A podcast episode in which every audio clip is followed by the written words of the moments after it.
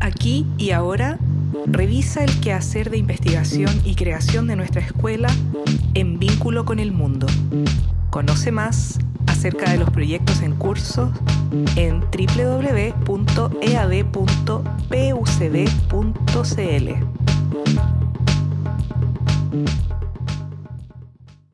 Hola a todos quienes nos acompañan, les damos la bienvenida a este nuevo podcast de aquí y ahora de la serie podcast Polifonías de la Escuela de Arquitectura y Diseño de la Pontificia Universidad Católica del Paraíso. Les habla Isidora Correa, diseñadora gráfica de la escuela,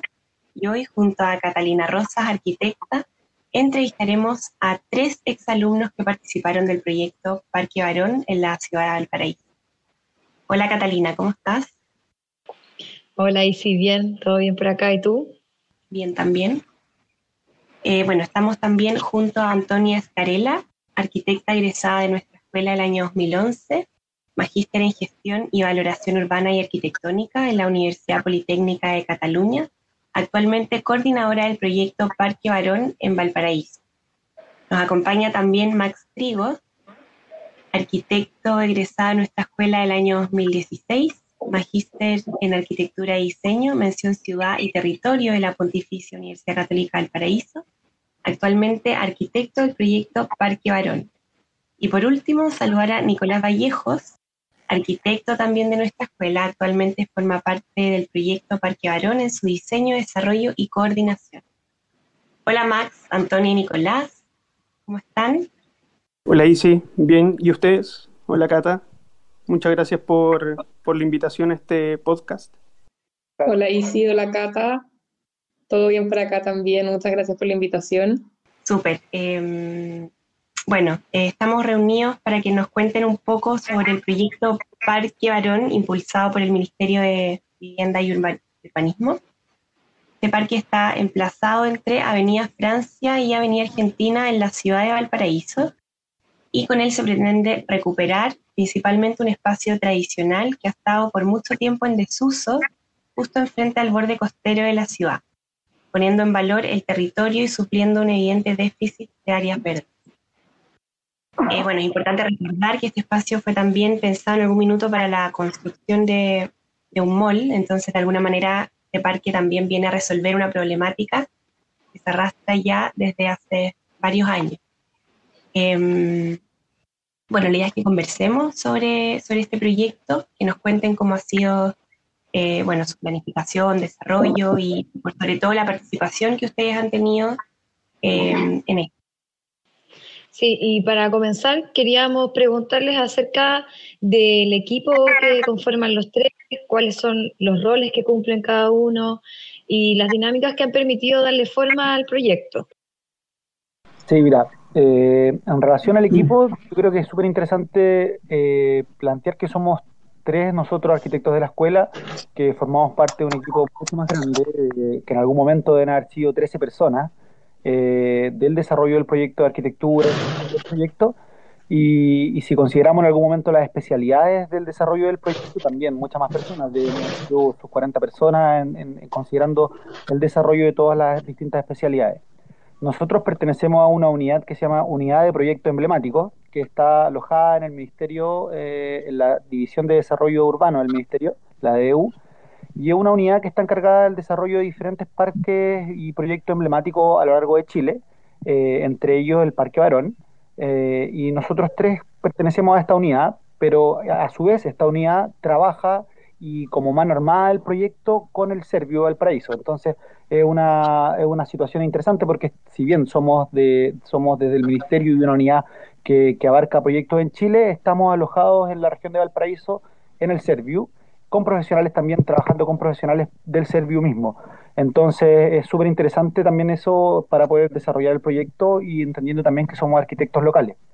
Eh, en el proyecto, básicamente yo y Antonia, yo Nicolás y Antonia nos hemos dedicado a la coordinación y a la gestión del proyecto, eh, al desarrollo de, coordinar estas distintas especialidades, eh, los distintos actores y vincular las distintas instituciones que han, que han sido parte del proyecto. Y con Max también se ha dedicado principalmente al desarrollo del proyecto de arquitectura, a los detalles, al, al, mismo, al mismo proyecto, digamos, en su desarrollo a lo largo de, todo este tiempo. Que el proyecto en sí mismo no, no, ha finalizado, sino que sigue en desarrollo y esperemos que, todo siga avanzando bien.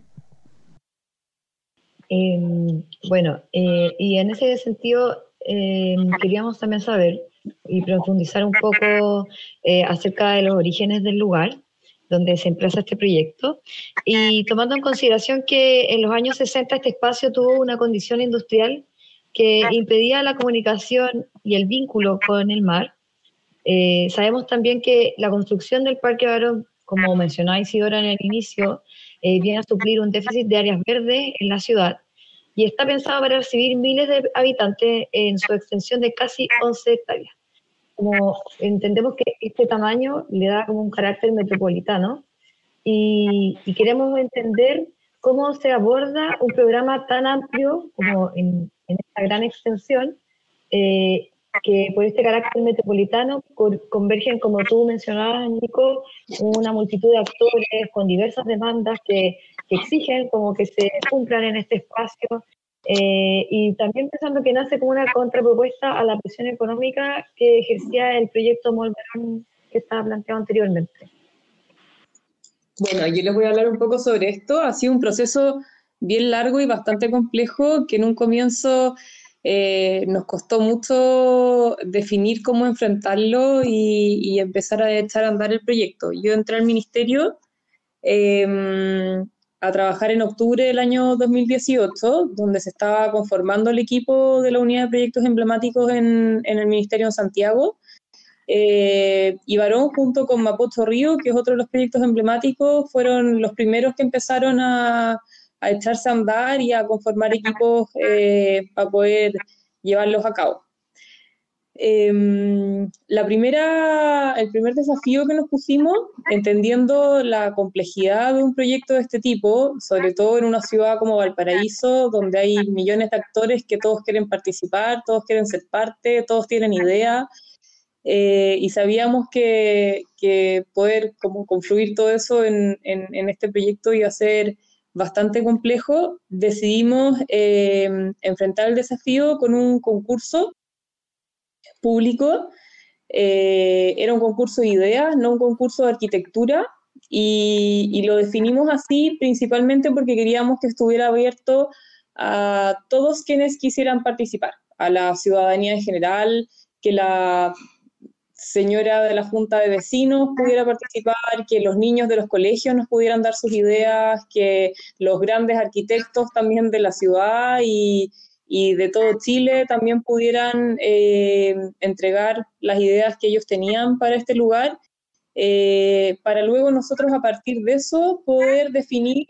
eh, qué es lo que íbamos a desarrollar en este lugar tan importante para la ciudad, ¿no? Porque para empezar es la puerta de entrada al paraíso, es un lugar que se puede ver desde todo el anfiteatro de la ciudad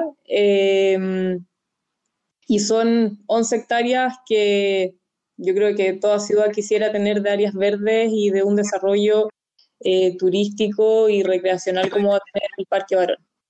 Entonces, eh, esa fue la primera manera de enfrentarlo. Eh, hicimos este concurso,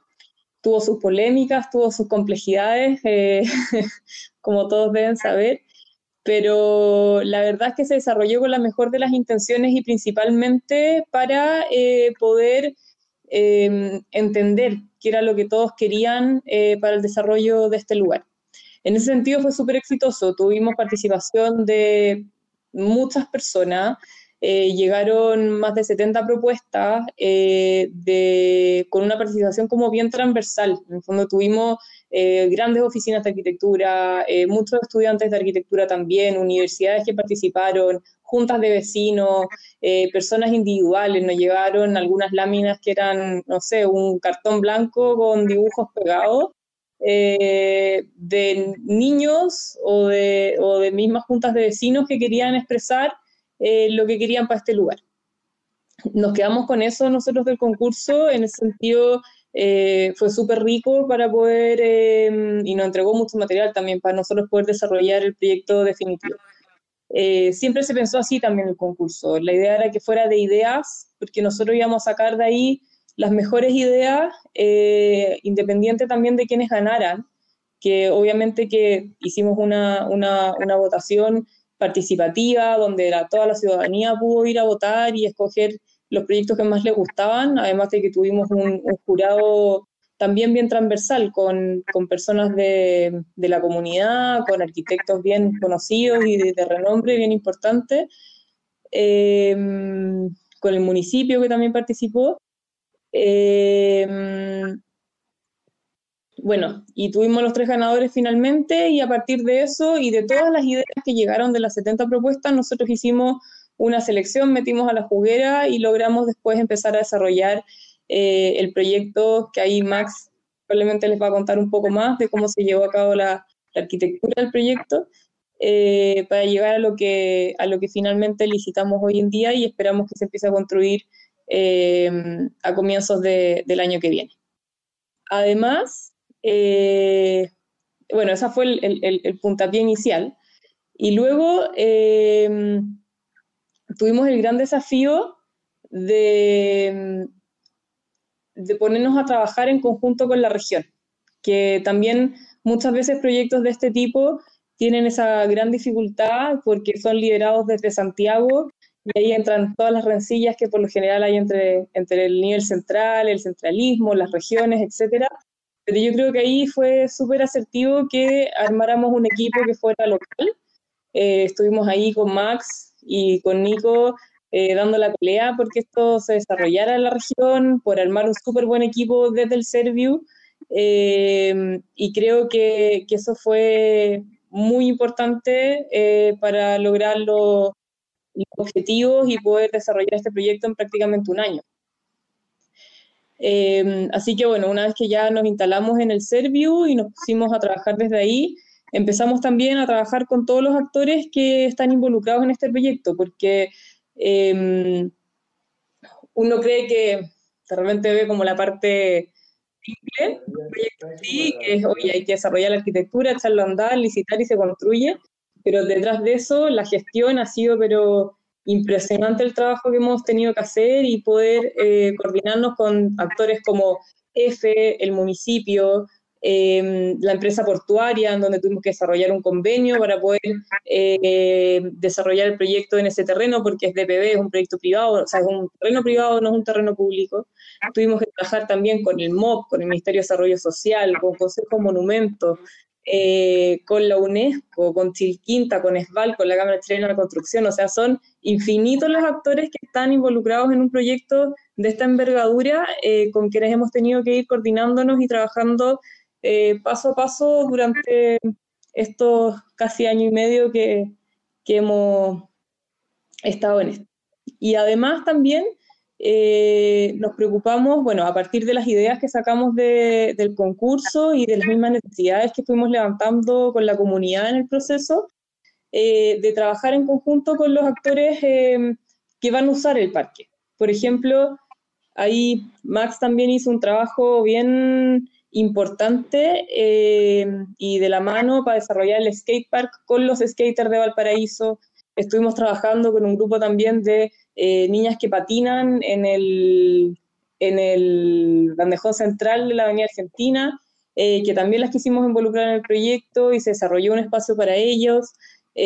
bueno, y así fuimos tratando de, involucrar a los actores que eh, van a hacer uso de este parque para que el parque esté diseñado para ellos y no para una idea que tenemos nosotros en nuestras cabezas de, cómo se va a usar. Em, así fue el, desarrollo desde la gestión. Yo creo que ahí Nico también nos puede complementar con, con su experiencia, ya que yo estuve unos, unos meses fuera. así que Nico, doy la palabra si queréis complementar.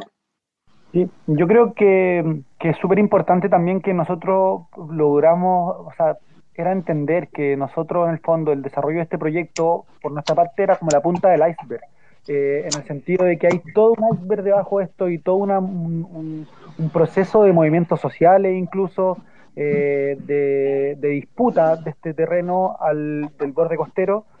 yo creo que, hay que reconocerlo y que, que nosotros llegamos en un, en un periodo como culmine, digamos, pero hay un proceso que fue durante 17 años. O sea, nosotros pensamos que para entender el terreno el plan regulador, el seccional que determinó este lugar para que fuese un mall, se hizo el año 2005. Entonces, y, de ahí hacia atrás también venía un proceso hacia, hacia construir un mall. Entonces, la disputa también económica que hubo ahí y que, y que en el fondo permitió que se desarrollara este proyecto, eh, era importante entenderla y entender la importancia que tenía el borde costero para la ciudad de Valparaíso, una ciudad que si bien podía mirar el mar, no podía acceder a él. Entonces estaba la épica de llegar al borde costero y la épica de llegar al mar, que era como el desafío que nosotros estábamos convidados a participar y, y, a, y encauzar, digamos. Y, es cierto, entonces en ese sentido es importante reconocer las demandas que la comunidad tenía respecto a este espacio, eh, los anhelos que existen en torno a esto, y, y, además de eso también llevarlo al terreno más, más pragmático, eh, que tenían que ver con los requerimientos, digamos, normativos, el Consejo de Momentos, con todas las ciencias que existen de por medio, el terreno es un terreno súper complejo, también en términos estructurales, es un terreno que es relleno, entonces había que meter todos estos elementos distintos a la juguera y poder llegar a un proyecto, digamos que está en camino, de que, que está, que es un proyecto que yo creo que el puntapié inicial es como una declaración de principios, digamos, de lo que tiene que ser un borde abierto a la comunidad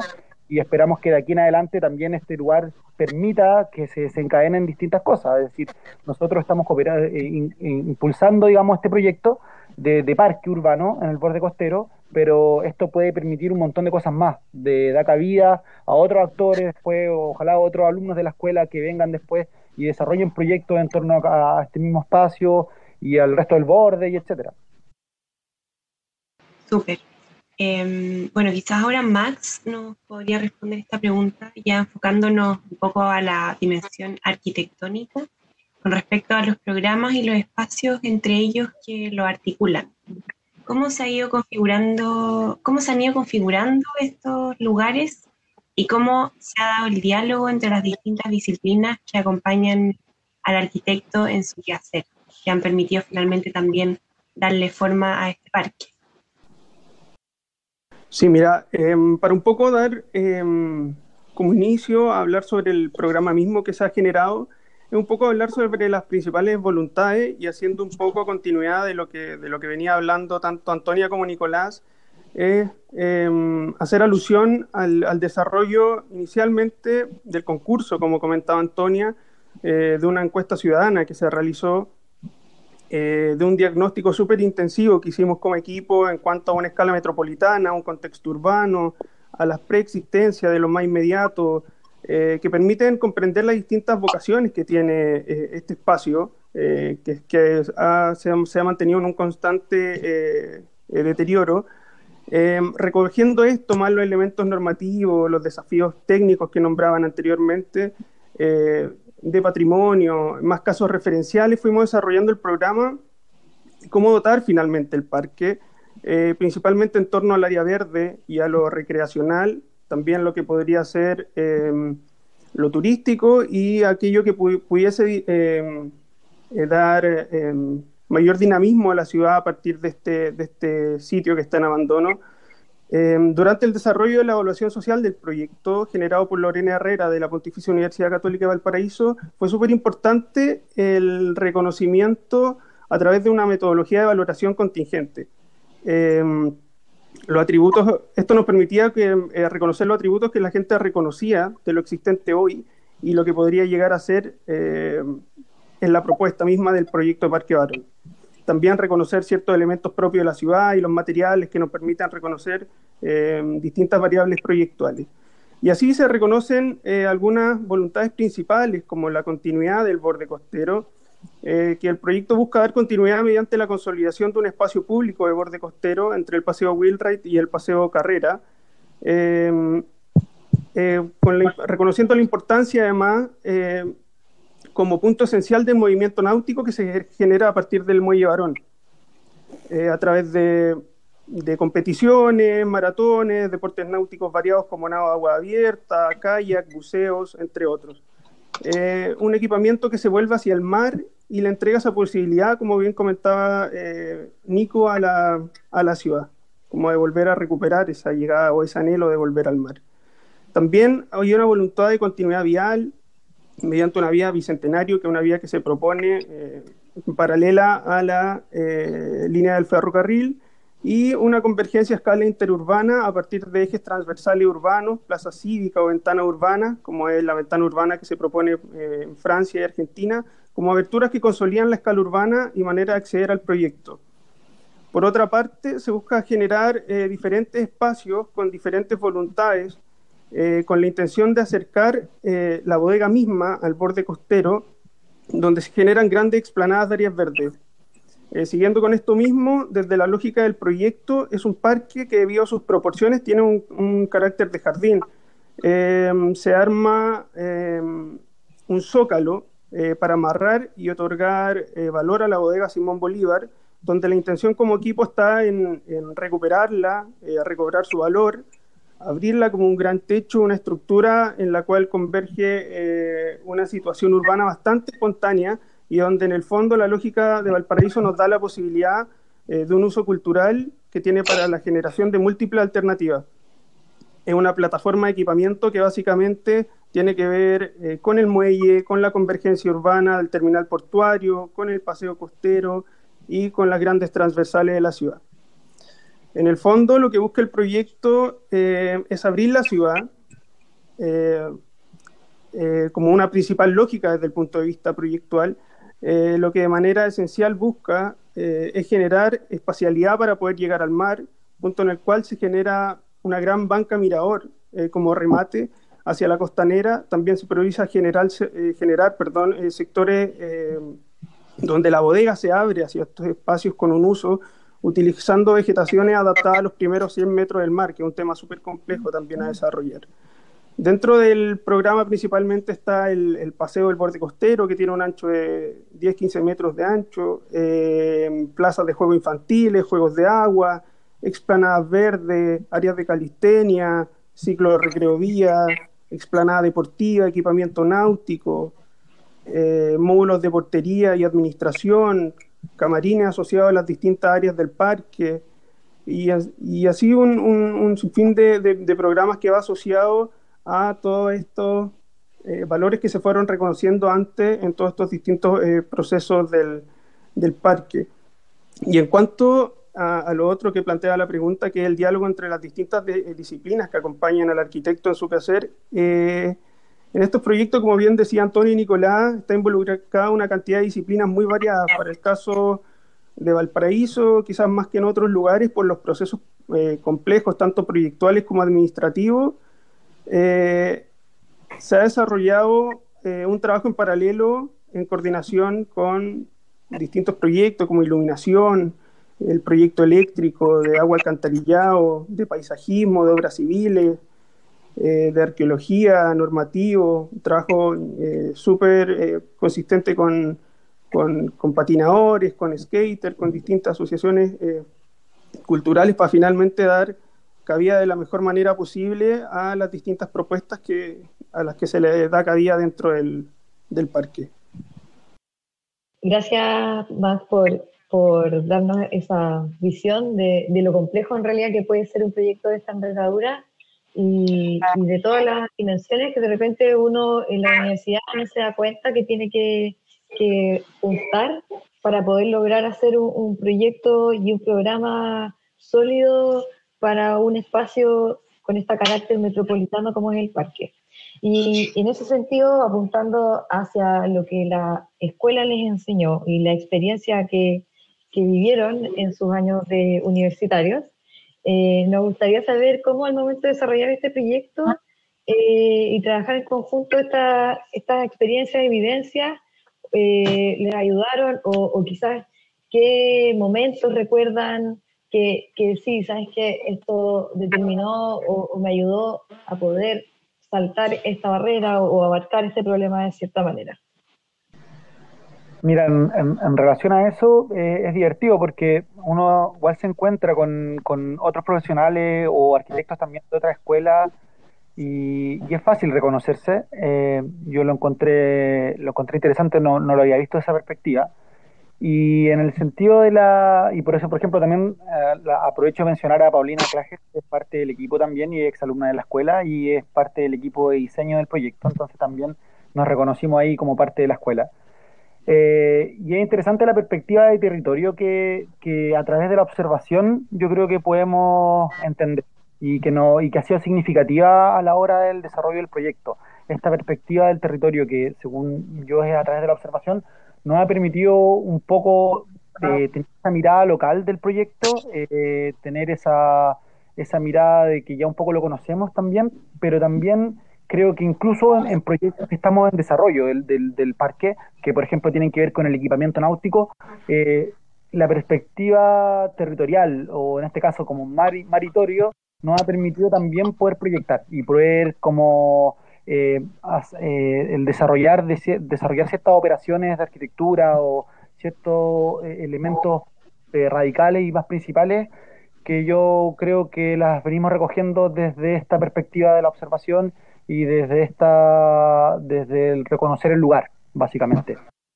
Creo que un elemento que ha sido significativo para el desarrollo del proyecto. Sí, yo creo también que, que, la escuela de cierta forma nos enseña a pensar de una manera diferente. Eh, como que nos forma, nos forma la cabeza eh, de tal manera que nos permite enfrentar los diferentes problemas y, y, desafíos eh, quizás con mayor facilidad. Em, con Nico que nos ha tocado ver la gestión del proyecto y la coordinación y no tanto la, arquitectura misma. Em, yo creo que la formación de la escuela, por lo menos en, en, mis habilidades más de gestión y coordinación, ha sido súper importante porque Em, es una escuela que no te, no te define solamente como en una línea, sino que te permite abrirte también a otras áreas eh, que hay desde la arquitectura y el urbanismo. Em,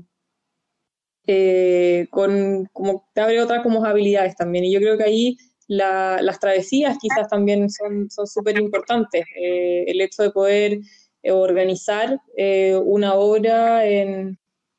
cualquier lugar de, de, América, eh, con toda la gestión, coordinación y, desafíos que eso, que eso implica, también nos ayuda mucho a, enfrentar desafíos como este, porque eh, implica también el poder manejar un millón de, aristas al mismo tiempo para poder llevar a cabo un, proyecto.